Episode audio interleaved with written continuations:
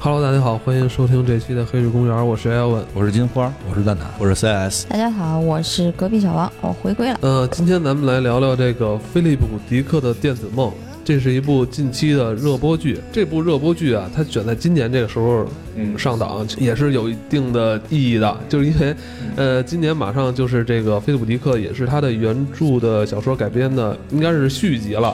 这个《银翼杀手二零四九》。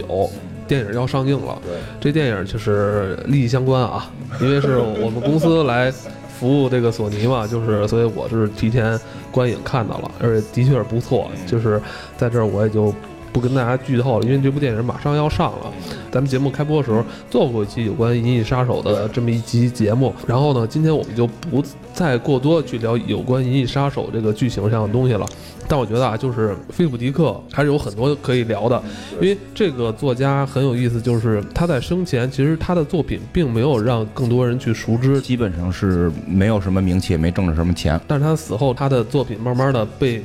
搬入了大荧幕电影。这次《菲利普迪克电子梦》的这个剧集是不是第一次他的作品被搬上了电视荧幕啊？这个应该不是了，之前有一个那个《高保奇人》。哦，《高保奇人》，对对对对对对。然后这个其实应该算是第二个，而且是全部都是他的短篇小说。哦，《高保奇人》这个虽然说到这儿了，我一直想看没看，但 CS 好还是抽空看了看。我看了几集吧，因为那个前面他的那个世界观设定是太有意思了，是二战盟军败了，啊，盟军败了，然后所以。美国领土被瓜分了，所以大家信奉的那个人呢，全都是我们啊，乐乐不能说的那个名字，不能说了那个。然后就是，所以他那个所有人的生活状态不一样，但是社会还正常的发展，而且也有科技的进步，然后等等一切全都是一个嗯，好好好，以以后有机会咱们再聊聊这 这个，因为这部剧好像不太易于推广哈，这个高保奇人是吧？对，那咱们回头那个找机会再蹭着边的聊聊吧，呃。那今天啊，就是咱们也是赶着这个《菲利普迪克电子梦》这部剧现在热播，咱们呢也是来聊聊有关这部剧里边的前四集的故事。呃，我觉得还挺有意思的，咱们接下来可以慢慢去做。插播一个我们自己的广告啊，就是我们自己黑水公园的公众号已经在近期有条不紊的在进行更新了，然后在我们的公众号里边能听到一些我们独家的短音频节目内容。有兴趣的听友、粉丝，请来关注我们黑水公园的公众号。那怎么添加呢？微信里边公众号搜索“黑水公园”就可以。OK，好吧，那就开始咱们今天的节目。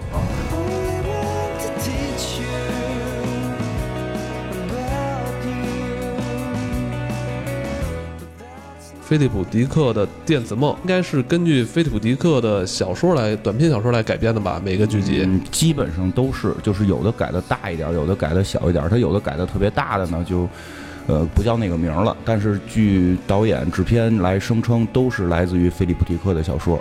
哦，而且有一些是来自于他未发表的一些手稿或者刊登杂志上面的一些文章，就是不是都是出版物。嗯，文章比较多，确实是。对对。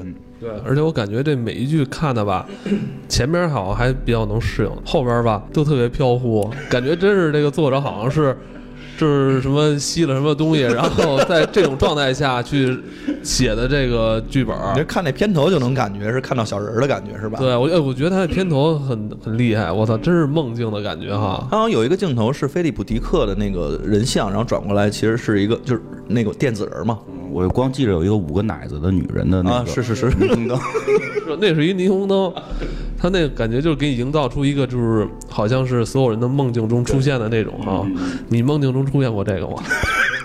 没有，还没有，都是两个的。那今天咱们来聊聊我们已经看过的。四集，四集。我们因为这个剧现在正在播嘛，我们也是看到哪儿跟大家聊到哪儿。呃，其实网上有很多的这个菲利普迪克的粉丝，嗯，呃，写了很多相关的这种剧评，然后他们很多人是根据这个小说原著来进行很详细的这种评论。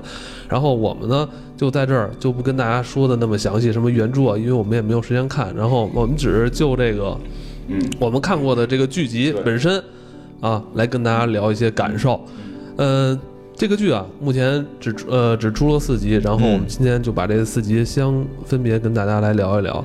呃，这四集里边第一集，第一集就是制造兜帽的人，他一上来设定的这个时间段也跟他整个赛博朋克的那种体系非常一致，就是他会设定在一个说就是社会已经发展了，就是近现代的一个故事，就是近近未来吧，可以说。设置的这个剧里边，我们现在看应该设置的是在英国的六六十到七十年代。嗯，在这个年代发生了一些事情，我们刚开始也不知道是什么。它其实就是发生事情之后出现了两类人。嗯，一类人是正常的人类，还有一类人的话，他们是脸上带有胎记，而且有明显的这种心灵传输和这种就是读心术。读心术。对对对，就出现了这么一类人。这类人就是。他们的出现其实造成了很大的这种社会阶级之间的矛盾，因为我的新思想能被去偷取了之后，所有人全都是不安的，而且隐私又保护那么，在那个年代其实大家也非常注重了，嗯嗯，所以的话，这个阶级的矛盾不断的升级，我们就看到这剧一开始就是所有的正常的人就开始闹事儿。就是说，我们的思想不能被窃取，让这群人全都滚蛋，要杀了这群人。就这样的情况下的话，警察局和社会政府做了一件事儿，他把所有的这种异能人士吧，把它叫做读心术，把他们全都变成了自己的特工，就是这样的角色。为了维持社会的安定，为了能读取每个人的心灵，然后控制思想，这应该是一个政府行为。对，就政府这些机构把这些。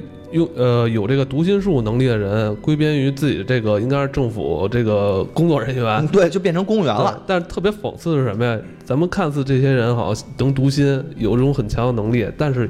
也并不受这些政府人所尊重，对他们并不尊重，因为所有人都会觉得说你窃取我的思想，其实是对我的不尊重，所以这群人本来也就是异类嘛，对，被归为异类。这群人住的地方呢，都是贫民窟一样的，因为他们不能在正常的这种社交圈里边生活了，所以都住在了那种地方。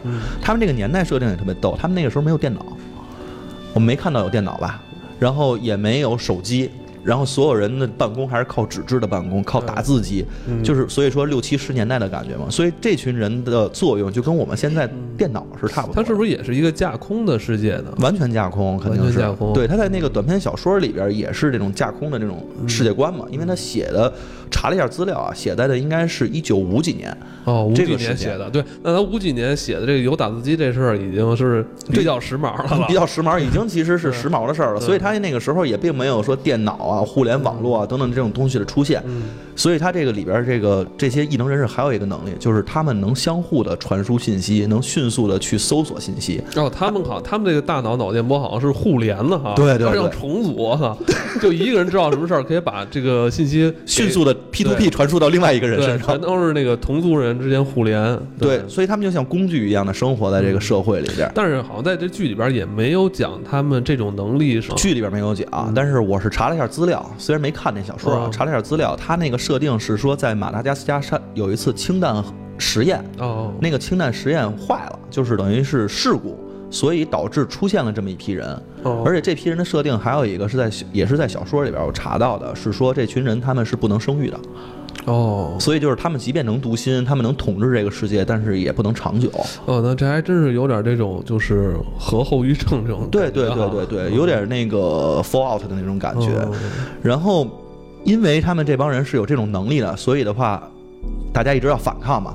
他们就制造了一个东西，这个东西就是看着是粗制滥造的，你都不能把它称之为设备，就是一个麻布口袋。麻布口袋就有点像这个 DC 这个里边的那个稻草人的面具是吧？对，就是是一个麻布口袋，上面刷了一层金属漆。嗯，对，就是刷了一层，还有带有铜锈斑斑的一个金属漆，然后刷上之后的话，它能阻挡脑电波。对你，谁戴上这个面具之后，可以阻止这个。拥有读心术的这个人对他的这个读心，对，然后他读心术还非常强，他除了能读你的心以外，他还能侵入你的记忆，然后去看你所有的东西，不是你当时所想的，是你所有知道的事情，他全能深入的进去。嗯，但是他读的时候也有一个风险，是说我在读你的时候，嗯，你是知道的，你是知道有人在窃取你的思想，所以大家为什么那么讨厌这帮人，也是跟这个有相关性。就是我进入你身体的时候，你是有感知的。有一个性虐待一个人吧？对，不是，他是一个政府官员。啊，他是一个政府官员。资源管理部的一个头儿。这个人干一什么事儿？就是因为这群人，他们叫 Tis 嘛，然后他们是没有就怎么说生存空间的，嗯，也没有这种生活来源，所以他们干了一件事儿，他们能脑交，脑交，对他们就是开了开了这种怎么说，就是风化场所，把人全都聚集在一块儿，然后去去去。卖弄的不是自己的身体，是卖弄了自己的思想，嗯然后就用思想，然后去侵入你的大脑，让你感受到那种无论是快感也好，还是说这块儿我没太理解啊，这段儿我不知道他是怎么操作的。就是他应该是不光是能够窥探你记忆，其实就是比较强的那种，就是思维控制者，他可以可以给你传输一种影像，或者给你传输一种感觉，它直接控制你大脑。包括到后来他们去杀人的时候，也不用说拿枪打死你，摸你脑袋你就死了，就是它完全是控制你大脑的这种感觉。这两个不太一样，就是在那个风化场所里面出现的这种行为，完全是那个男人在模拟一个场景，就是他现在在脑中构建一个场景，呃，不管姿势也好还是场景也好，然后让这个女性去进入他的意识里面。然后感受他在他模拟的场景里如何去跟他进行这种鱼水之欢，反正我觉得这块儿弄得挺虚的，没我没看懂，我没看懂啊，你们都看懂了，你们都看懂了。咱都看过那什么嘛，那个宫壳嘛，那个里边不就是有类似这种桥段嘛？嗯，其实它也是来源于，就是这个应该是一个意思啊，感觉反正这群会读心术人的这个社社会地位很低，很低。这有点就像那个《银翼杀手》里边那些呃那个就是仿生人，对对对对对。他也是不受社会所那个认同。对他，他他整个设定的世界观就是把这群人变成了最底层的这些人，嗯。然后他们之间的社会矛盾。嗯。所以这个片子第一集的结尾是说，这些人找到了制造兜帽的这个人，嗯。把这个人其实肯定就给弄死了，嗯。这点咱就不多说了。但是还有一个非常大的一个梗，嗯，就是一直出现的这个我们少郎演的这个在《权力游戏》里边的这个男主角。男主角少郎演的这个带有爱尔兰口音的这个警官。嗯他其实最后发现，他的思想是不能被窃取的，也不能被读，他是天生就是戴兜帽的人，哦，他是天生他自己就有这种屏蔽的天赋，而且他经过后期的训练，所以他跟这个女的能一起搭档，就跟这个嗯变异的人，他是可以一起搭档，然后去去去办公的，因为他的思想完全不会被窃取。嗯但是最后的结尾，剧里边是说这个这两个人，我们也不知道是什么结尾，是到底是他逃离了火场，对，还是不知道是悲剧还是喜剧。对，这就不知道了。然后书里边我没看，所以我也不知道到底是个什么东西。嗯但是这剧呢，其实我觉得用的梗真的挺多的。刚才咱们说脑胶的那个，嗯还有一个地儿，我不知道你们看的时候注没注意，就是他们在去审问犯人犯人的时候，犯人说了一句话：一只棕色的狐狸快速的跳过了一只懒懒惰的狗。对对对，就是那句话，这句话是一个特别神奇的东西。我查了一下，嗯这句话如果你在键盘上敲下来的话，你会发现有一个魔法的事件发生了，啊你能把二十六个字母全敲全了。哦。所以它其实是一句特别没有意义的话，但是这个当时我看他跟那个读心术这人两个人好像在较量哈。，对读心术人在念另外一个词儿一一句话。对那句话就没有特别深刻的意义了哦，但是那就就完全是为了打乱他。对，就是为了让他，他用这样的话能坚定自己的意志，不被去说被思想窃取，那咱们不行话，就是也要得练这句话，你知道吗那？咱们就练绕口令：知不都不吐葡萄皮儿，不知不知道倒吐葡萄皮儿。不是有吗？就不听不停喊念经，我说还好多好多人念这个东西，就比如说在有一些。呃，有些老师教你们的一些技巧，比如说在这个男女进行某些事儿的时候，如果你觉得这个太刺激了，你就背一些古诗或者背一些这个 公式什么的，然后分散一下自己注意力。以前就是说有人教这招，就是说你就使劲想那个大河马，想大河马就是能让你分心，让你冷静下来，让你冷静下来，想大好好想想那个动物世界里的大河马，嗯，管用，管用，嗯反正我觉得导演跟编剧这个改的这个东西没看过原著，但是看完之后里边的梗啊，嗯。我觉得用的都挺好，那拍摄手法也挺有意思的，那个设定嗯，比较阴暗的空间。你也看了，你觉得有什么想法吗？啊，我觉得虽然说这个剧的那个原著是一个五几年的一一个书吧，它是有一些现代的一些隐喻的，就是这些人他其实就是大数据，嗯他们就是从每一个人的那个脑子里边摘取了一些东西，并且呢，他们在就是说这在这个大数据的这个云里面，其实，呃，就是这些人是可以互相沟通的。然后呢，他们会把这些信息再 input 给另外一些人，然后呢，这个就是说。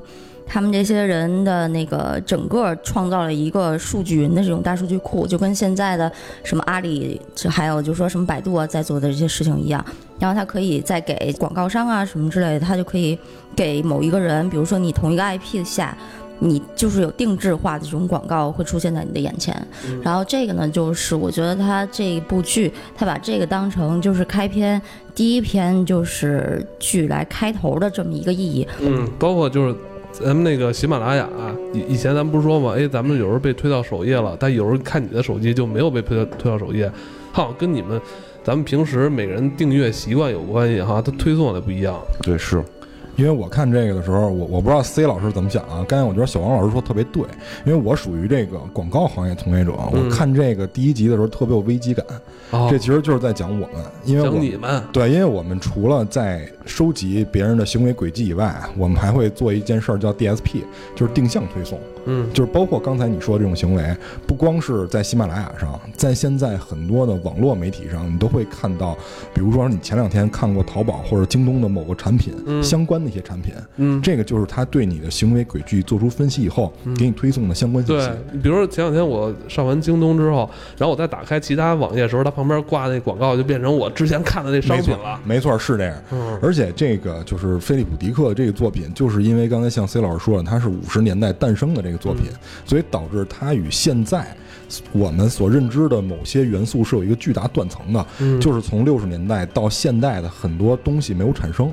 比如说像这种电脑或者一些先进的交通工具，你看，即使是在那个状态下，大家开的车还是那种老式的车，而且包括后面有一些集，即使即使这个就是科技水平非常发达，他们的车型还是老式的，像甲壳虫这种，在那个年代诞生出来的车型，所以这也是我觉得导致观众看这个剧的时候心里有一个巨大的一个落差，而且会给观众造成一种感官上的刺激。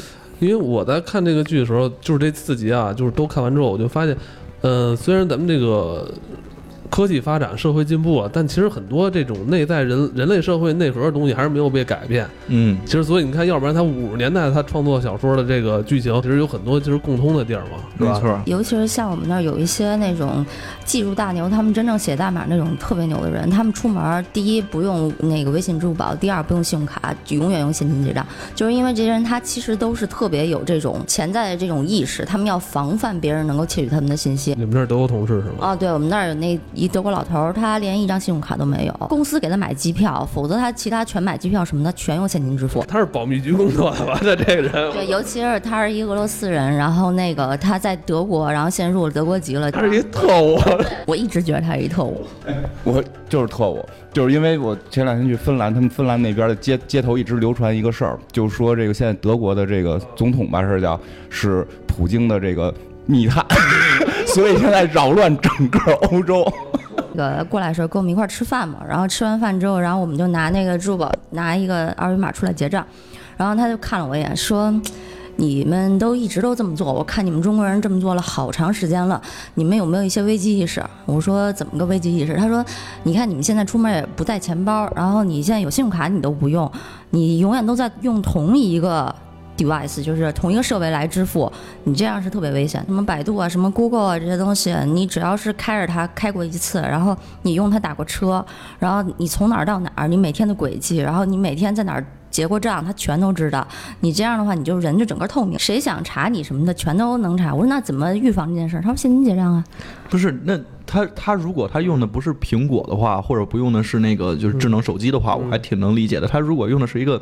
特别老式的，比如三三幺零这种的，我觉得我还能理解。他用的就是一三三幺零，我那那绝对是特务，我跟你说。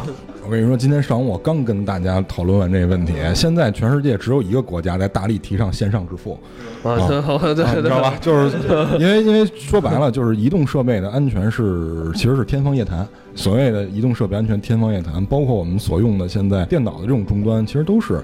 呃，因为之前我们那个我不知道这话能不能说啊，因为之前我。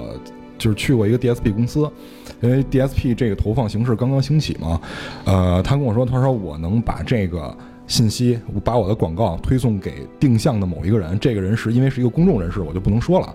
然后他真的去推送了这件事儿，并且得到了回复，并且精准的确实投放到了这个人的眼前。这个人是一个至高无上的人，是吧？啊，就是他就是一演员。哦哦哦，吓我一跳！我告诉你，就是。有一特别逗的事儿，我们服务甲方的时候，经常会有做，尤其是你去做这种精准定向广告的时候，因为它前端是 DSP，后端是 SSP，中间还有 AD Exchange 等等这一系列的东西组成的这种就是定向广告投放系统嘛，他能定向到客户的领导，这个是最关键的。直接影响领导这事儿单子就对就成了啊就成了。所以的话，所有的这种单子下来之后，第一件事就是你们能不能定向到领导这个家门口啊什么的。哦你想投户外广告都是嘛，更别说这种互联网广告了，都能做。刚才咱们说一些什么数据啊什么，但咱们这种节目不太容易被人摸透吧？咱们这个是吧？想什么说什么的这种，嗯，对，节目摸不透，大家已经已经摸不透了，连更新时间有时候都摸不透。我们不能太有规律是吧？太有规律就被某些这种就是会他摸咱们这个规律了。嗯，对。然后后来那个我们在那次吃饭的时候，深入探讨另外一个问题，就是中国人为什么那么缺乏隐私权的意识？就是中国人好像这个回头再聊吧，这太长了。回头咱们专门做一个有关这个德企那些事儿的节目，咱们会在订阅号里边来更新。怎么找订阅号？订阅号就是咱手机微信公众号，你搜索“黑水公园”就可以了。其实这个第一集，我我觉得这几集里边第一集质量还是不错的。然后呢，第一集里边挺有意思的一个，我觉得两个方面很有很有，就是能够去讨论的。一个刚才大家说的隐私这个事儿，其实这个事儿你现在把它去想象成电子化什么的，是已经很极端了。其实你往回退，因为很多时候就像最老最老的时候，我们说过，科幻都是把一些东西推到极致，让你去让你去有一种不一样的思想，一种思考。现在来看，从片儿里看，就是这帮人窃取思维一定是错的，对吧？就是他们他们偷换我们思维，我们作为普通人，我们没这个能力回击，一定是错的。我们都希望自己有这个反馈机制，就是这个防御机制。但实际上，我们的生活中就是不停的在被人窥探。其实什么样？因为他们里边还立法了，就是说什么人是可以被。被看的，比如说你那个呃警员就不许看警员的思维，看警员思维你就犯法了。其实我当时想的一个问题就是前几年特火的一个剧叫《别对我说谎》，嗯那算，Lie to me，那个算不算窃取我思维？当你跟我说话的时候，你知道我说的每句话是真是假？嗯，这个算窥探我我的隐私吗？其实是因为那是一个特殊技能吧，就是你要得训练。但是但是在片儿里边那些人就是说他他的那个技能也是也是一个技能，就是我窥探你思维也是一个技能了。当别人拥有这个技能的时候，他窥探你合不合法，其实会发现会有一个特别模糊的地带。我觉得是这样，他有门槛儿。就 Lie to me 里边那人，他因为他是常年就是干这个，他的他这个可能门槛比较高了。但是我觉得他这个有些人像他剧里边天生的吧，他就会觉得，哦，你天生就有这个，那我他妈就没有，是吧？他因为你不学你就有，那我我他妈的怎么办？这个明白意思就是他通过努力了就可以。他他努力了，他他努力。黑客呢？黑客黑黑你钱可以吗？黑客也通过努力学编码了，然后把你银行钱盗走了。其实你就我我意思是没有对错，就是中间会发现灰色地带。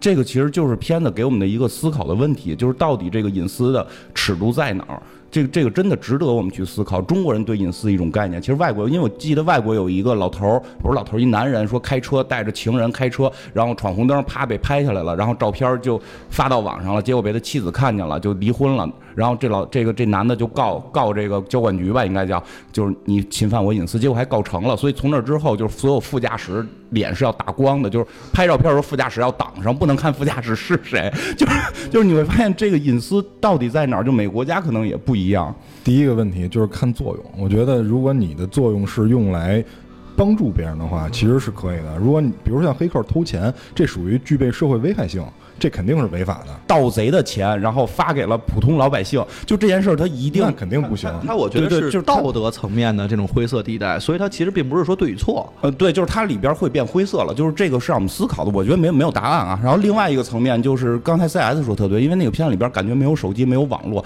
但所有的那些底层的那些具有超能力人，他们有了一种东西，可以叫精神网络。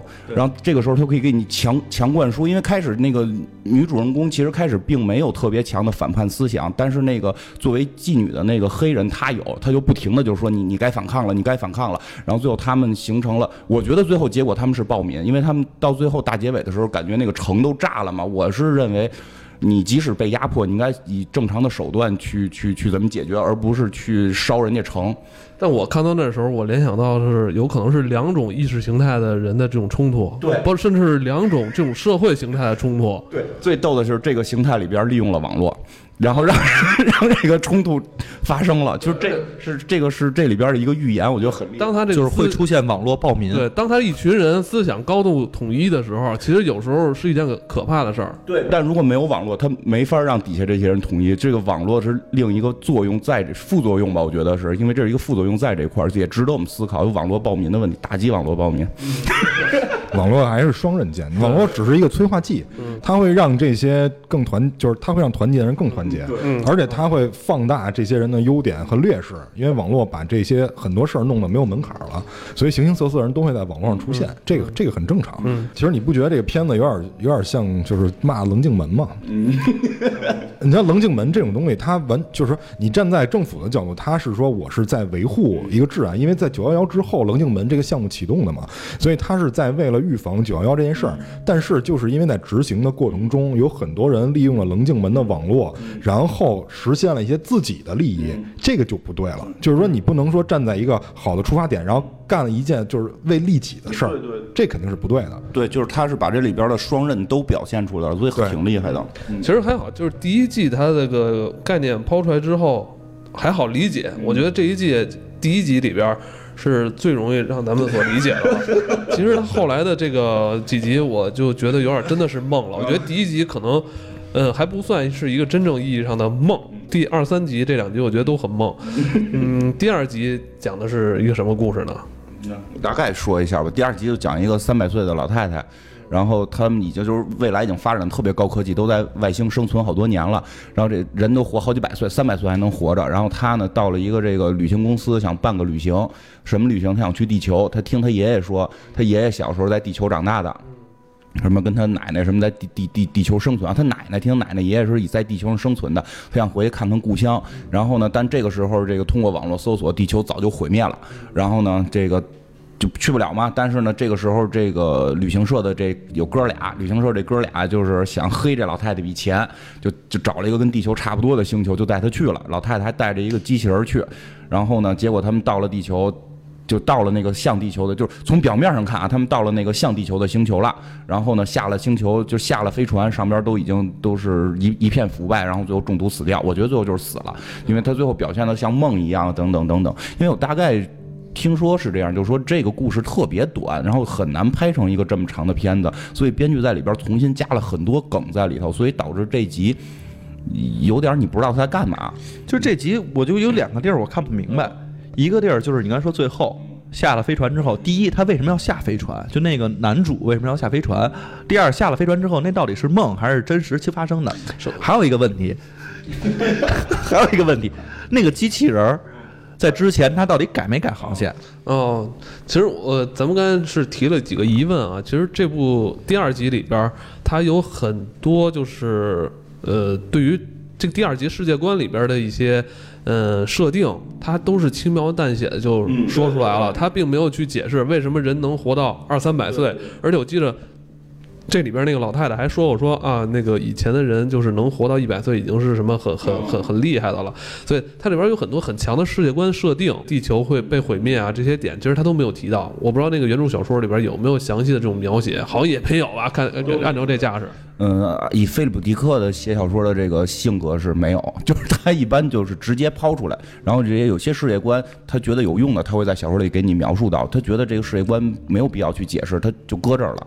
嗯，因为本身就是虚构的，我说什么样就是什么样。那个刚才 CS 那问题，我有一另外一想法，真这里边那男主本身就是那爷爷，他是被冷冻的。然后当他 回到了那个地球之后，然后他被就是那个跟老太太一块儿的那种想法，然后他激起了他的回忆，所以我认为他后来都是回忆，他不是说他们比如缺氧或者怎么着出现了一种幻觉，我觉得他之前就是回忆，他们已经死了。所以其实老太太那照片是真的，对，老太太那照片是真的，就是真的是男主跟他一起年轻的时候，呃跟他奶奶一起年轻的时候拍的，是奶奶，吧？然后他过来做这个航行的目的是什么？他就是为了唤起他爷爷的记忆。因为他找到了他爷爷，他爷爷被冻起来了，就可能比如说他爷爷被被谁给冻起来，然后他奶奶可能就一直什么守寡啊，然后就找不着他爷爷啊，想让他爷爷记起他奶，完成他奶的一个遗愿，然后他带他回到他们以前生活的地方，即便是一个很像的地方，然后他们就回去了。回去之后呢，他就。那个他爷爷就比如说缺氧，或者说临死的时候，哎，就想到了这，然后他也很欣慰，就是因为他他爷爷已经想起来他奶奶了。这集吧，然后后边他就是真的是电子梦了，真是电子梦。因为那绝对是梦了，就是是是就是最后那些场景，什么回到什么特美好地球，那个都是梦了。其实我喜欢这种开放式的结局，我喜欢这种开放式的结局。我不希望说你告诉我说具体应该是一什么？看完之后真的是你会盯着屏幕，这个时候放空五分钟，这个时候应该给你一个三分钟黑屏。那对对对，过一个黑屏，让我好好思考一下。就是在男子把衣服都脱了下水的时候，然后应该三分钟黑屏是吧？据说这个原著小说特别短嘛，然后在原著小说里边，那个机器人戏份也不多，因为这里边。C.S 还有一问题，就那机器人改没改航程的问题。其实好像在原著里边是没改航程，但是他们找的那颗星球就是地球，他们以为是一颗像地球的星球。那因为时间太久远了，星球的名字也变了，然后星系名字都变了，他们以为那个是地，就是以为那个不是地球。但他们当最后从那个。到到达这个星球的时候，最后在里边好像发现了一枚美利坚合众国的硬币，然后来暗指这个就是地球，这是这是一种说法啊。然后呢，其实有点像《星球崛起》的那个结尾，但是我觉得，我觉得另一种可能，《星球崛起》已经下线了，已经下档了，再推也没什么用了。但是我觉得另一种可能就是，也没准它真的不是地球，那个硬币是就是刚过去的人扔的，不是是前一波被骗的人去那块掉在那儿的。就我这点看的时候，我一直就在想，那机器人是不是害他们呢？就是机器人是不是要害老太太？就是可能机器人一直都知道他们在骗老太太。机器人害老太太完拿那两千块钱，两两千克的钱，请注意，两千克的钱挺重的，要你你也拿。就我觉得是那个机器人，我我反正没看过原著啊，我就。一边看一边想嘛，我觉得那机器人吧，他好像就是他知道一切，就是你后来等那老太太下了那个飞船之后，你感觉他都知道那这俩人密谋的，还有这俩人骗他的。那为什么这机器人他到底是为老太太好，还是为了不不为老太太好？这点我一直没想明白。机器人看你们最后都死了，我拿着两千块钱，岂不是美滋滋 啊？岂不是美滋滋？因为那个这里面有一个有一个细节，就是机器人跟他们说了，这老太太下个月就要。死了就要死了，所以就是机器人理解了这个老太太的梦，因为她是机器人，机器人可能对于人情世故不是那么理解。别不好说，他但是想着那钱，老想钱是吧？但是最后他发现这个男主好像对这个老太太的，就是情绪是有变化的，就是对老太太情感是有变化。因为我特别接受不了什么，这年轻小伙子怎么就慢慢慢慢喜欢上这老太太呢？就二百多岁的老太太怎么喜欢上的？是他之前姘头的孙女。人家觉得这个真的假的？我他妈都听不懂了。越 我操，这越来越开放了。让咱们一说，就喜欢这一款。所以说我刚刚那解释，他是被冻起来的。他就是看见他孙女跟他。奶奶之前长得一模一样，想起来什么了？我觉得不好说这个。嗯，反正就是，如果是现实点的话，我同意金花的说法，就是他俩死了，然后可能是因为这个星球上的一些空气也好，还是什么也好，让他们有了幻觉、置换了。然后机器人也同意让这个老太太下船，然后这个男的也去，其实也是为了让老太太拥抱自己的梦吧，因为他毕竟还有一个月的生命嘛。对对对，我也觉得是这样。就是机器人不管他改没改航程，就是说他要么是。知道那个他们定的那个航程本身就是地球，要不然就是他改了航程。最后他是让老太太到了地球，然后跟他想带着下去的那个年轻人下去死掉。因为机器人不认为，因为机器人是老太太的这个机器人，他不认为其他生命的死亡对他有什么影响。对，因为这个机器人是菲利普迪克创造机器人，他不遵守阿西莫夫的那一套理论。他完全效忠于自己的主子，我觉我觉得是这个，我是这么理解啊。我都老觉得那个开船的那个那哥们儿，那不是那王演的吗？他可能有法力，自己就回去了。就我觉得老觉得自我在想，因为他们那飞船坏在那儿了，好像好像不能走了吧？不知道，反正他挺惨的。我挺喜欢这种开放式结尾的。那咱们来聊第三个啊，第三集就是我。个人挺喜欢的，我我挺喜欢第三集的。对，我我也比较喜欢第三集，就是岁数大了可能也咱们，因为第三集大概讲的是一个岁数更大的男人。一个，可是我觉得第三集啊是典型的英剧的风格。一般这个剧里边的这中年男子长得也不太好看，是主角，一般都是英剧的套路。一般美剧不会找这么难看的。一个大爷吧，一个大爷。然后这就是大概说这大爷的背景就是跟他媳妇关系也不是特好，然后他们有一孩子，这孩子还有神经病，闹事儿啊，就就确实是有这个。躁狂症类似于这种精神病，然后他挺闹心的。他对于自己的儿子是又爱又恨这么一个状态，生活也不是说多有钱，就是一个火车售票员。然后呢，突然有一天有一个大美女在他面前买票，说要到一个什么镇子，他就梅肯高地，梅肯高地镇。然后说我我在这儿工作二十年，我没听说过有这么一镇子。你你你那个你肯定记错了。然后这女的说，我天天的坐几点几分的车，说的跟他那时间表都对得上。但是他拿出那时间表来一看，就没有这站。然后呢，他再一说话，这女的就消失了。然后这就成他心里一事儿了，对吧？然后后来就是又隔了几天，他又看见这女的了，所以他这个就是后来就很纠结，这个高地这个镇子到底有没有？就是他还叫上他的那个他们站的站长。我跟你说啊，就是看到这儿的时候，让我想起了咱们北京的多少多少路消失了公共汽车，你知道吗？我那个那是车销，我想起来的是日本那个好像叫如月镇吧？啊，如月车站，如月车站嘛，就是说就是就是会到一站叫如月车站，但在地铁表上是没有的。然后你下了这个车站之后，你就会经历很奇异的事情，还在日本的一个论坛上去这个反复的去这个吵吵讨论过嘛，然后吵的还挺火的。然后呢，但实际上这这个故事跟如月车站还是不一样的啊，就是后来这个人就是实在忍不住了，他就。上了车了，不不过当时我马上也想到了那个成为约翰乔马克诺维奇那个他那个办公室不是在七层半嘛，因为就是没有七层半这层停嘛，所以他们坐这车也是在两站中间没有停，但是到地方的时候就有人摁车门开给大家跳下去，然后他就跟着大家一块儿跳下去，然后就走进一个镇子，就发现真有这么一个这么一个镇子，然后这个镇子好像就真的是一个乌托邦小镇一样是。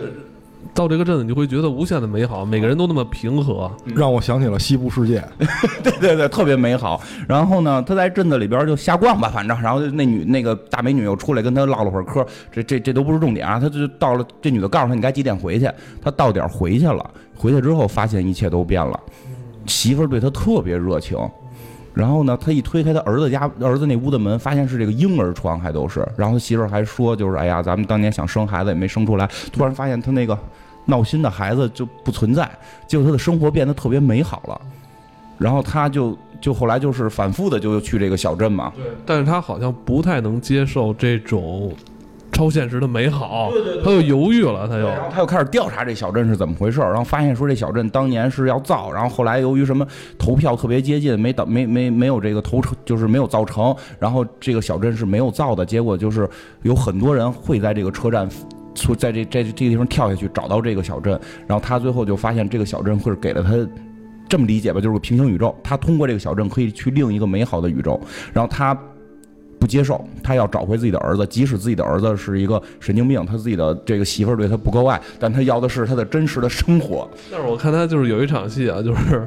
他儿子好像放一张唱片是吧？是他他的，完他当时还说：“哎呦，你赶紧听！”真，我觉得那阵儿那那场戏演的，我觉得真是一个中年那个父亲对于那个想跟儿子找到一些共同的这种语言啊，就是对对，很心酸。然后儿子对你就是那样，对，就跟就是，所以我特有感触嘛。我带孩子听歌不接受，那你带着孩子玩生化危机，老大还好，老二现在更那，老二开始听薛之谦了，我都崩溃了。我说你能不能不听这个，咱听点别的？就是不行，头像都改了，改成薛之谦的，就是。你就你发现格格不入的那种、那种、那种是有这种感觉，然后最反正最后就是他最后回到了自己的那个世界了，然后又看到他那个闹心儿子，他很开心嘛。这个故事大概就这么就结尾了。我觉得他最后还是没回去，他最后去了另外一个平行世界，那个平行世界里边只有他儿子，没有他老婆。你不你不觉得他回去之后没看他老婆吗？就看他儿子了。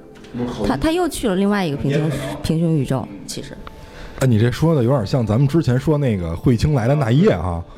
对，因为他这里边，我觉得里边好多的梗都跟那彗星那来的那一夜特别像。他每回去完之后回来都会有一些变化，包括他那个站长本身是没有孩子的，说你不能了解，说我这个中年男人家里有个孩子是什么样。我没有孩子，我多少个孩子呢？对对对，就是就是他每回好像都会到了不一样的地方，反正最后回到了一个有他儿子的地方，是还真是好像没见着他，没见着他媳妇儿，也可能跟小王说的是他还是没回去。不是，还有一个那个小的那个细节，就是他每次去那个小镇的时候，其实发生的很多事情都跟他每次去的时候是一样的，都是同一天，都是同一天。他出来的时候都会有一对新婚夫妇说我们刚结婚，我们特别开心，撞他一下。然后后来他最后还骂了人家，人家人家还说 thank you。但是我觉得，但是有一点不一样，就是他在咖啡。馆里吃蛋糕，每次蛋糕是不一样的，每次点的蛋糕，那个女孩给到他的是不一样的。那个女孩我忘了，她当时有个什么梗，好像跟他之间也有切切吧，想说被强奸过那女孩，因为他他儿子就那个梗，就是说他儿子好像在哪儿跟人家女孩发生了点什么，所以他就是跟那女孩聊的时候就聊的很多。你知道为什么那女孩说话不一样吗？因为她觉醒，其他人没觉醒。嗯，因为他觉醒了，你知道吗？哎，真的，我当时看他就让我想起西部世界那个老鸨，因为他能够跳出这个世界去跟男主交流，其他人好像都不能。他最后还劝男主，他说你不要说那些乱七八糟的事儿，就是你在这儿，咱们就说在这儿的事儿。但是我当时觉得这个小镇是一精神病院，他那个精神病院里边的那些人，他们有的人是就比如说那个新婚夫妇，女孩是那个精神病人，她脑子里边就永远是她最快乐那一天，她永远都想回忆这一天。这个卖蛋糕的女孩遭受过精神创伤的一个女孩，那么她想的，比如说她是一个。给予型的那种人，他就想，就说，即使我心里不快乐，但是我想让别人快乐，所以就说我能怎么样给你快乐，就跟 Sheldon 他妈一样，就说，那个当别人不高兴的时候，你怎么办？你给他一杯热茶。他现在就是这么一个性格，我觉得他是，我觉得那是一个精神病院。我里边还有一个镜头特别喜欢的，就是他去找那个刚开始去车站找那大美女的时候，他进的那个房子，你们看了吗？他那个房子是一特别扁的房子，但是推开进去之后，里边是一个无限的。不同维度的空间，所以就在那块儿的时候，能明确的感觉到它其实是穿越，有穿越平行空间的感觉。就是那个几个镜头其实用的挺，它那个还是有明确平行宇宙的那个梗在里边。但是我觉得它就是说，它最终表达东西其实还是挺有意思的。就是不管那个镇子里边是，呃，我我我觉得你你因为因为就是跟他一块儿去的那些人，还还还有好多人跟他一块儿去嘛。后来那些人干嘛呢？去？就是那些也是过去寻找快乐吧。里边有有那帮是托，里边有一人还是传教士里边那个傻逼天使呢。天使特别冷，特别长得跟大鹅似的。那我跟你说，英剧很多英剧里边都有这种，呃，类似于咱们中国葛优这种演员，长得也不好看，长得还特怪，但是老能在各种剧里出现的这位，然后还特有戏啊。对，特别有戏，特别有戏。不是，就是后来就说就是。他们就走不了了嘛，就是那种感觉，就是就是。但是我其实没明白的，他说那句话的时候，我也看那句话了。他说他们走不了了，但是他们其实是回来之后生活会有变化，但是在小镇里面其实体现体体验的永远都是那一天，所以他们为什么走不了？我其实没有理解这个心态。两种人，因为你看我跟金花啊，我跟金花不太一样，因为我没有孩子啊。但是呢，我对其实对这个男主是非常理解的，因为这个男主代表的这些群体，其实在我看来并不陌生，因为我会发现我的长辈。就是在咱们中国，我的长辈这一代人，他们有很多人都是这样的，他们是对自己的生活得到了一种确认，就是说我已经认了，我认命了，我就是要过这种生活。你给他好日子，他对他来说是一种恐惧，他认为以我的命格，不可能有好的事儿降临在我身上。就是我，我就所以就是，所以就是这个男主为什么最后，即使他的孩子给他造成很大压力，他也要他的孩子。对。然后那些人呢，就是我刚才说那些托儿呢，为什么呢？是因为那些托儿他们在。逃避现实，对，这就是在同一个环境下，不同人格导致了不同选择。他们是因为呃没有办法面对现实，所以他说出不去，而不是说物理上出不去。对我，我就是这个男主角的心态，就是如果你给我这么一个状况，就是一切都变得美好了，我也接受不了，我还是要回到我原来的那个生活。所以，如果真是我在那剧里的话，我就疯了，我在我会用各种方法去。去回到这个现实生活，如果现实生活发现不对的话，我会特别那个焦虑。所以你会跟男主一样吗？就是不断的找回现实。对，我一定会，我一定会。这个你只有回到现实，我才会有一种才会平静，就是在这种平静里边重新去面对我的这种麻烦也好，怎么着，但是我会想办法去克服，去解决这些麻烦，我一定要去解决。这是一种变相的斯德哥尔摩综合症，就是你对不好的现状的一种确认。就是如果你回不到那儿的话，你会失去很多东西。他更多的不是说因为他觉得变好了他接受不了，而是他要找回真正的自己，就是他必须要有那个。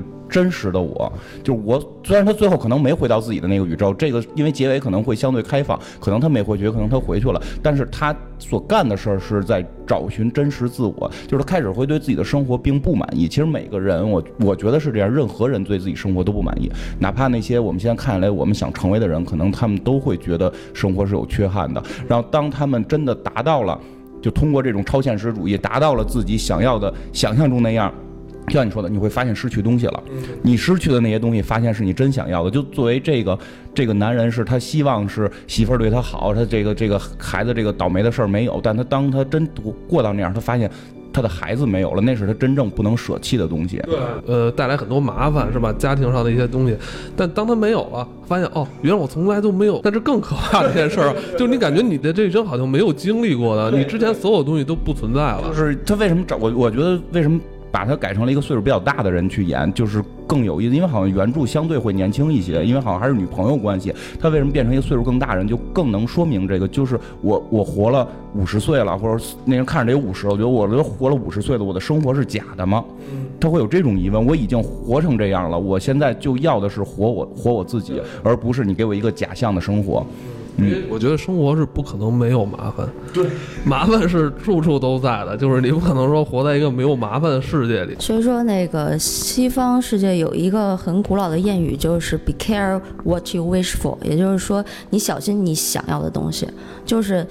他的那种概念就是说，你想要一个什么东西的时候，一定会用另外一些东西来换的。谚语里面的那个故事就是说，呃，有一对老夫妻，他们就是说，哎呀，我们好穷啊，我们好想要很多钱呐。然后就是他们就每天跟那个佛祖祈愿啊，还是怎么着，就说啊，我们要很多的钱，就拜托给我们很多的钱。然后后来有一天，就忽然他们就发现他们的孩子生病了，又来了一堆人把他们孩子给弄走。你们这孩子得了一个很罕见的病，我们去拿他研究了，你你拿钱吧。哭说，哎呀，我们要孩子。我们想想让他回来，孩子回来了，结果他们的农田就没有了。欧洲那边都有这么一个概念，就是说，呃，当你跟就是上帝要什么的时候，请你注意，他有可能让你丧失一些其他的东西。我觉得这个是跟这个剧里面的那种概念很好，就是说，他一开始可能对他的生活并不满意，他可能觉得哎，他的儿子是一个麻烦，他肯定会想说，哦，God，请你把他带走吧。但后来就发现，哎，真的带走了。然后就说啊，我的那个老婆跟我就是关系这么不好，哎呀，请你让我们回到以前的那种关系吧。就很多这种东西，就是会和以前的这个谚语是契合在一起。嗯，一种对生活这种态度，对，就是别想要什么，过自己命运就这么注定了，就过你的命呗。第四集，第四集讲讲是什么来？太看明白啊，没事儿没事儿，我也没太看明白。就是第四集是这样，第四集的名字叫《疯狂钻石》（Crazy Diamond），然后他一上来放的这个歌叫《Octopus》，就是章鱼。这个章鱼有一个梗，就是这首歌实际上是被收录到一张叫做《Crazy Diamond》的专辑里面的，所以一上来他用这个当了片头曲。这件事儿呢是。这个演员很出名，史蒂夫·布西密演，他也是一个中年人，他在这里面演的是一个中年人。然后一上来的时候没有太多的交代世界观，他只是说了这个星球上的一些能源枯竭了，然后我们没有办法从这个星球里面再采集现成能用的一些资源。我然后我们就会发现他跟自己的妻子在房子里面开始种一些作物，有点像豆芽似的东西，然后还从抽屉里面拿出了一天就坏了的鸡蛋。嗯，就是这个在这个星球上。食物的保质期变得很短，连地球都不是了。就是他只是说恒星这个词，他没说是地球，他只说了恒星。所以所有的食物在这个星球上面的保质期非常短，然后到期以后会被人收走。然后呢，他们就去坐车去了一个地方，就是这个食物被收走以后，他们就坐车去了一个地方。这个地方呢，从外表看起来是一个工厂。然后他们在进这个工厂之前呢，还跟一个呃猪面人身的女性女女版猪八戒。对，我看那儿的时候，我发现我操，我们这个老版《西游记》的化妆是多么的牛逼了，真的。对对对，真的在如今二零一七年，这个是吧？这个西方的电视剧做出来猪八戒人形的东西，也不过如此嘛。好，我们在八几年里边就已经炉火纯青了。这确实是，确实是吧？我们一点也不比他那差，是吧？想起了马德华老师，那会儿有很多很厉害的老师。嗯。然后他们跟这个猪面人身的这个女性打过招呼，以后进就进到了这个工厂。我们发现，在那个工厂里面。它生产的不是我们所说的一些工业设备还是什么，它生产的是一种意识，叫 QC，量子意识。这个量子意识呢，他们给来的观众做了一个实验，就是把这些量子意识注入到一些看起来没有什么生灵的这个人的体内以后，这些人就都变成了活人。壳啊，对啊，非常的工科，就是意识开始植入了。然后接下来，他在这个工厂里面认识了一个女性，就是史蒂夫·布西密是工厂里面的一个工作人员，他在这里面认识了一个女性。啊，这个女性呢，开始跟他套近乎啊，这那谈理想啊，是吧？从这诗词歌赋谈到人生哲学。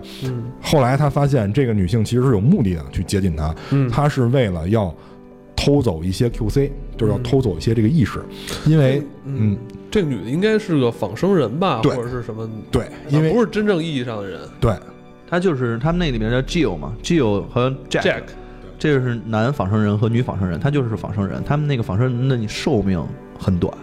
他们仿生人必须要靠这个 QC，然后维持自己的意识，然后维持自己的体貌特征，所以他需要这个 QC 让他去帮他偷出来一些。然后他们呢偷出来一些以后，发现这个女的是要把这个 QC 卖给一个其他的人。这里边这个人出现很炸裂，因为这个人他的眼睛上是有胎记的，就是红色的那个胎记，所以这其实是第一部里面的那个可以读心的人。但是这个人。嗯，你从体貌特征可以看出来，他的生活过得并不好。其实我觉得就是延续了第一集那个设定，就是他们这些能读心的人，呃，不被社会所认可，所以被挤到了边缘。他们住都是住在森林里边，特别破旧的。第一集跟第四集联系在一起了，是吧？对对对对，哦因为第四集那个人明显就是第一集里面会读心的人嘛。哦，然后结果这个人黑吃黑，拿到了 QC 以后，把他们都宰了。哦，但是这个女仿生人呢，却逃了出来。最后，这个女仿生人来找这个史蒂夫·布西密，说不行，咱俩得把这夺回来。他俩就去到这个营地，然后把那帮人都弄死，嗯。然后把 QC 拿回来。嗯。结果最后呢，这个因为史蒂夫·布西密在就是在第二天这个 QC 被偷的时候举报了他们，对对对，举报了他们，所以这个反水了嘛？对啊，所以这个基友就非常不爽，最后其其实是来找史蒂夫·布西密做的一个复仇，然后最后呢，他们结果他把他的妻子啊一块拉上了船，反正呃也说了一些话吧，就说啊我们谈理想，什么谈抱负，然后最后这史蒂夫·布西密的媳妇儿，他俩就上了这个船，然后去游游这个什么几几大洋了，因为这个史蒂夫·布西密的呃理想就是。呃年岁大了以后去游各个海，结果他俩先去了。史蒂夫·布西密上了船以后，还被他俩扔到海里，嗯，最后在海边发现了他自己最爱的那个唱片，对对对，就是我们刚开始最最开始说的那个章鱼这这这个这个嗯这个歌，其实就这嗯样结束了。对，其实第四个故事吧，我觉得它的世界观更有意思，有点让我想到了这个《楚门世界》。嗯，他有一段不是挖地，完了说你看这些都是假的，所有的地全都是你挖了大概有一铲子下去，然后就是水泥地了。对，见底儿了，嗯，然后所有的植物其实也都不是真的植物的感觉。，所以我在看的时候，就是后来我老注意那天，我老怕动不动可能天会不会处于动下。就突然有一块那个液晶屏不亮了，然后那天是一洞。这第四集也是，嗯，有很强的这个世界观设定的东西在里边，但是它也没有特别详细的阐述，包括这个到底猪面人参，对，就是到底那些人是怎么来的？他到底是在哪个星球？是不是地球？就这些东西，他其实都没说。而且为什么资源枯竭了，其实也没说。没说。你像那个我们之前看那个叫什么《星际穿越》里边，他还给你讲说地嗯球是因为怎么怎么着，然后作物所以就不行了，所以人们吃不到东西都没讲。这也可能跟电视剧比较短有关系吧。对，我记得好像那个猪面人参的时候，那个那个人好像说了一句，说我体内好像有百分之四十是人，是吧？就说好像意思就是说我那我到底是什么？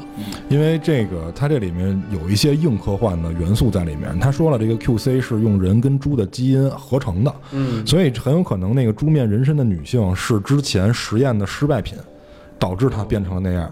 嗯因为 QC 就是这个东西，它作为人造人一定会被注射这个 QC，嗯所以这个基因会影响它。我觉得就是就这人他哪儿坏了，然后换哪儿那个感觉。哎，是这意思。对对，就是那个，并不一定说是实验的那个失败品，就是因为他是脑袋坏了，所以就换了一脑袋。别人可能就是心脏坏了，换了一猪心，你看不出来而已。换一脑仁儿不就完了？连头都得换了！对他可能就是脑壳坏了呗，对吧？壳坏了。那外面的皮肤也坏了。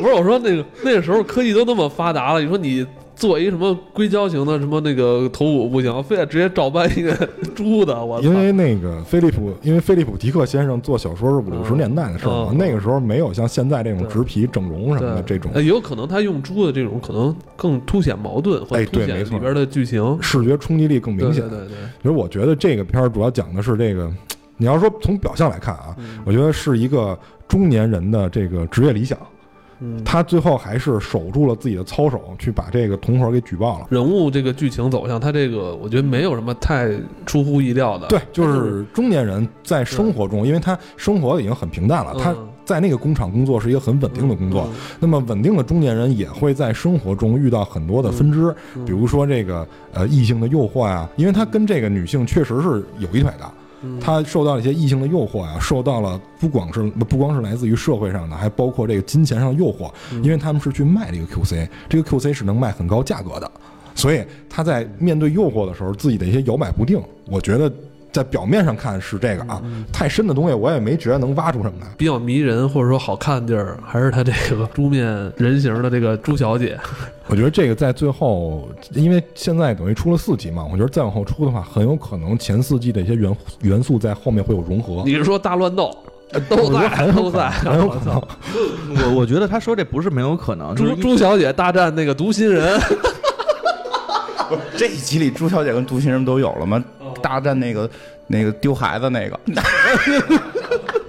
就是他就穿越到了一个地方，发现回去之后孩子是猪猪型的。菲利普迪克也要做那个电子梦宇宙是吧？对对对对，电子梦宇宙形形成菲利普迪克宇宙有可能。你们有没有想过，那个卖保险那女的她不是仿生人，就是她只是为了要。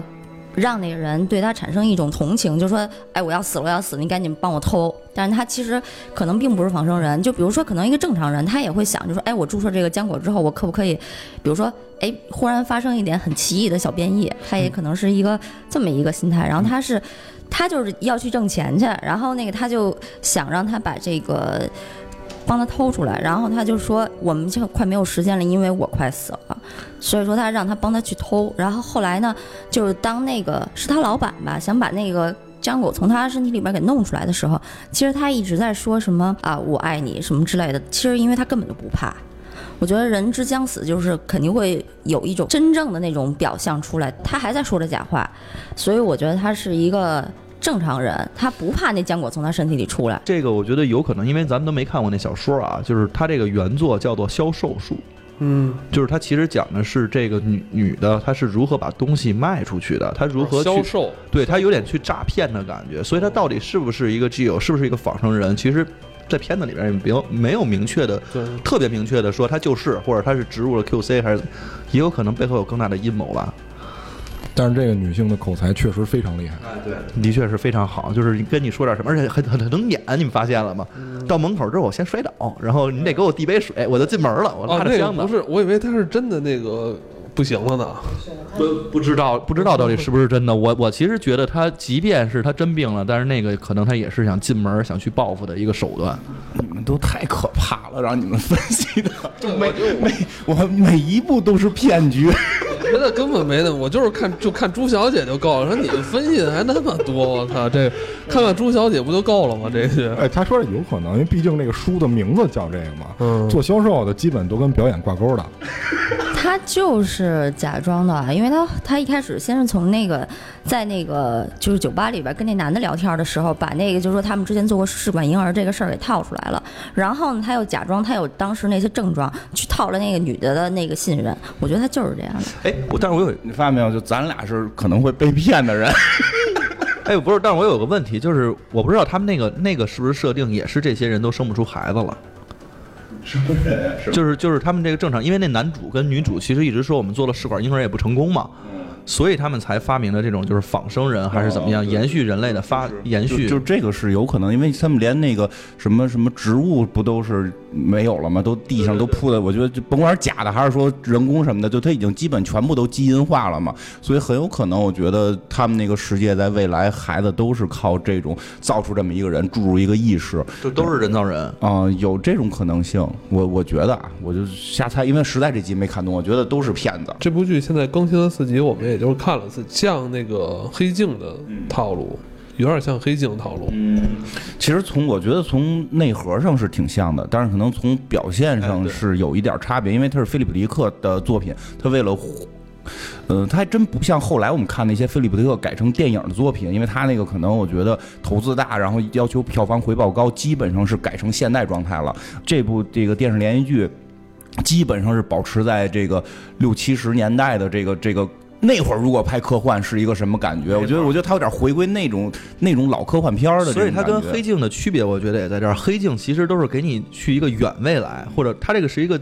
就是你可能发生在六七十年代的一个未来，可能发生在一个二零零四年的一个未来，就都是这种的一个感觉。它发生的科幻好像是在我们过就已经过了的那些平行宇宙的未来。对对对，就是所以它就给你感觉跟黑镜还是有一定差别。我觉得格式可能差不太多，最后其实也有些隐喻啊什么的，但是我觉得核还不太一样，它还是那个菲利普迪克的那种赛博朋克的感觉。那你认为就是？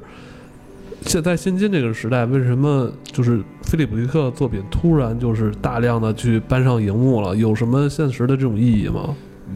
嗯，菲利普迪克的作品基本上是讨论存在，就是存在主义。其实你会看到，我们刚才聊的很多东西都是事物是不是真实存在，人的人生是不是真实存在，人的意义到底是什么？就是是在讨论这些东西和一些灰色地带。而这些东西，所以有人说。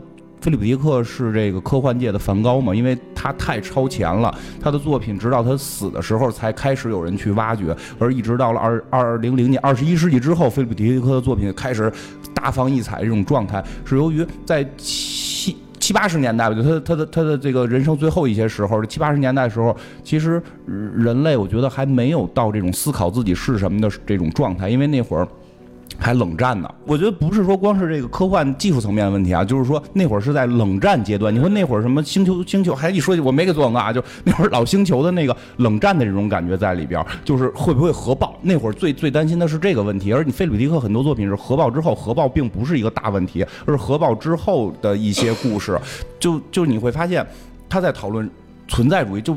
人富裕了之后才会考虑这些问题，所以那时候比较火爆的作品是《星球大战》，要么就是那个《沙丘》，是吧？是呃，是有一个很强世界观架构，而但是这个这个世界观架构是我们能理解，是能爽的这种感觉。我觉得跟互联网时代的有关，就我们互联网之后很多东西，你都变成一一个人自己玩个手机，摁个电脑，你会开始去。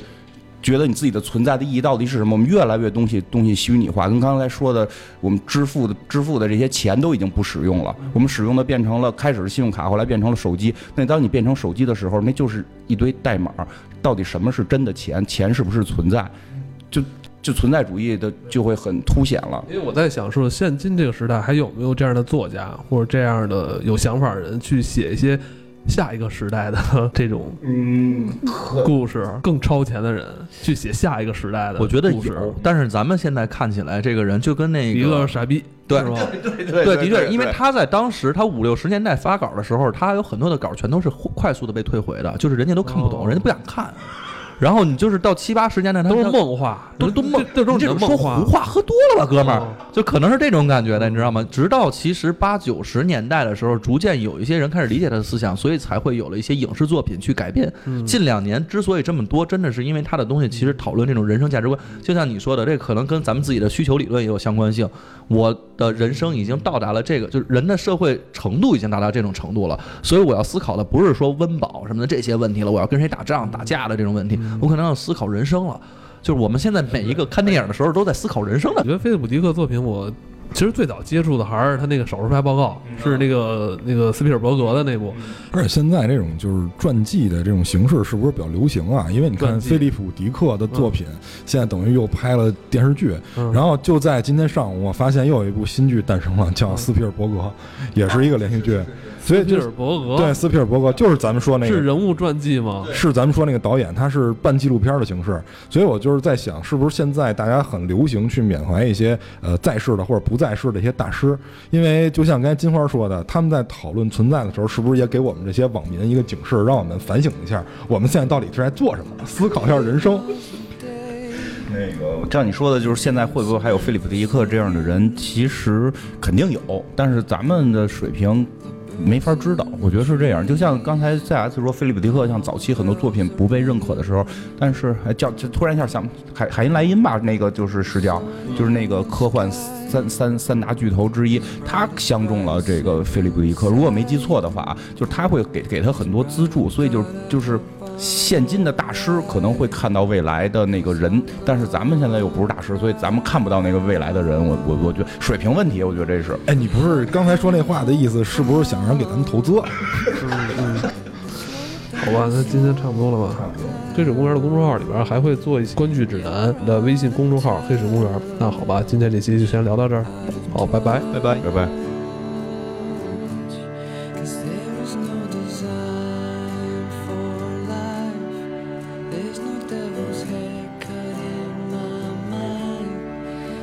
is not a wonder to